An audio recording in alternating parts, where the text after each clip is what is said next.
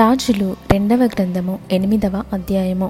ఒకనాడు ఎలీషా తను బ్రతికించిన బిడ్డకు తల్లి అయిన ఆమెను పిలిచి, యెహోవా క్షామకాలము రప్పింపబోవచ్చున్నాడు, 7 సంవత్సరములు దేశంలో క్షామము కలుగునని చెప్పి, నీవు లేచి నీవును నీ ఇంటివారును ఎచ్చట నుండుట అనుకూలము అచ్చటికి పోవుడనగా, ఆ స్త్రీ లేచి దైవజనుని మాట చొప్పున చేసి తన ఇంటి వారిని తోడుకొని ఫిలిస్తీన్ల దేశమునకు పోయి 7 సంవత్సరములు అక్కడ వాసము చేసెను.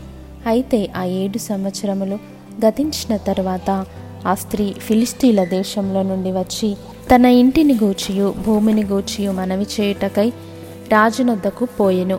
రాజు దైవజనుని పనివాడగు గేహజీతో మాట్లాడి, ఎలీషా చేసిన గొప్ప కార్యములన్నిటినీ నాకు తెలియజెప్పుమని ఆజ్ఞ ఇచ్చి ఉండెను. అతడు ఒక మృతునికి ప్రాణము తిరిగి రప్పించిన సంగతి వాడు రాజునకు తెలియచెప్పుచుండగా, ఎలీషా బ్రతికించిన బిడ్డ తల్లి తన ఇంటిని గూర్చియు భూమిని గూర్చియు రాజుతో మనవి చేయవచ్చెను. అంతటా గేహజీ, నా ఏలిన వాడవైన రాజా, ఆ స్త్రీ ఇదే, మరియు ఎలీషా తిరిగి బ్రతికించిన ఈమె బిడ్డ వీడే అని చెప్పగా, రాజు ఆ స్త్రీని అడిగినప్పుడు ఆమె అతనితో సంగతి తెలియజెప్పెను. కాబట్టి రాజు ఆమె పక్షముగా ఒక అధిపతిని నియమించి ఆమె సొత్తు యావత్తును ఆమె దేశము విడిచినప్పటి నుండి నేటి వరకు భూమి ఫలించిన పంట యావత్తును ఆమెకు మరల ఇమ్మని సెలవిచ్చెను. ఎలీషా దమస్కునకు వచ్చెను.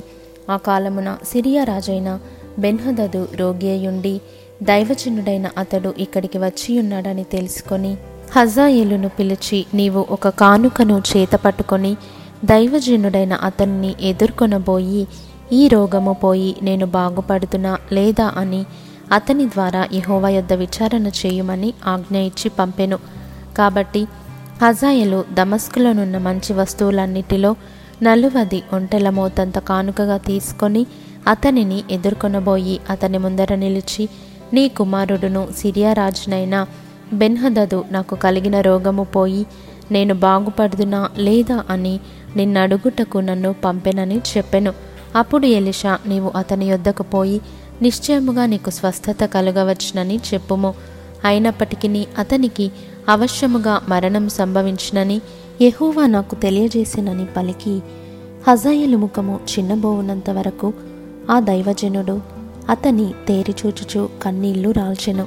హజాయేలు, నా ఏలినవాడవైన నీవు కన్నీళ్లు రాల్చెదవేమని అతని నడుగగా, ఎలీషా ఈలాగు ప్రత్యుత్తరమిచ్చెను, ఇశ్రాయేలు వారి గట్టి స్థలములను నీవు కాల్చివేయుదువు, వారి యవ్వనస్సులను కత్తిచేత హతము చేయుదువు, వారి పిల్లలను నేలకు వేసి కొట్టి చంపుదువు, వారి గర్భిణుల కడుపులను చింపివేయుదువు గనుక నీవు వారికి చేయబోవు కీడును నేనెరిగియుండుట చేత కన్నీళ్లు రాల్చుచున్నాను. అందుకు హజాయేలు, కుక్క వంటి వాడనగు నీ దాసుడనైన నేను ఇంత కార్యము చేయుటకు ఎంతటి వాడను అని అతనితో అనగా, ఎలీషా, నీవు సిరియా మీద రాజవగుదువని యెహోవా నాకు బయలుపరిచియున్నాడనెను. అతడు ఎలీషాను విడిచి వెళ్ళి తన యజమానుని యొద్దకు రాగా, అతడు, ఎలీషా నీతో చెప్పినదేమని అడుగగా, అతడు, నిజముగా నీవు బాగుపడుదువని అతడు చెప్పెననెను. అయితే మరునాడు హజాయేలు ముదుగుబట్ట తీసుకొని నీటిలో ముంచి రాజు ముఖము మీద పరచగా అతడు చచ్చెను. అప్పుడు హజాయేలు అతనికి మారుగా రాజాయెను. అహాబు కుమారుడును ఇశ్రాయేలు వారికి రాజునైన యెహోరాము ఏలుబడిలో 5వ సంవత్సరమందు యెహోషపాతు యూదారాజయుండగా, యూదారాజైన యెహోషపాతు కుమారుడైన యెహోరాము ఏలనారంభించెను. అతడు ఏలనారంభించినప్పుడు 32 ఏళ్ల వాడయుండి యెరూషలేమందు 8 సంవత్సరములు ఏలెను.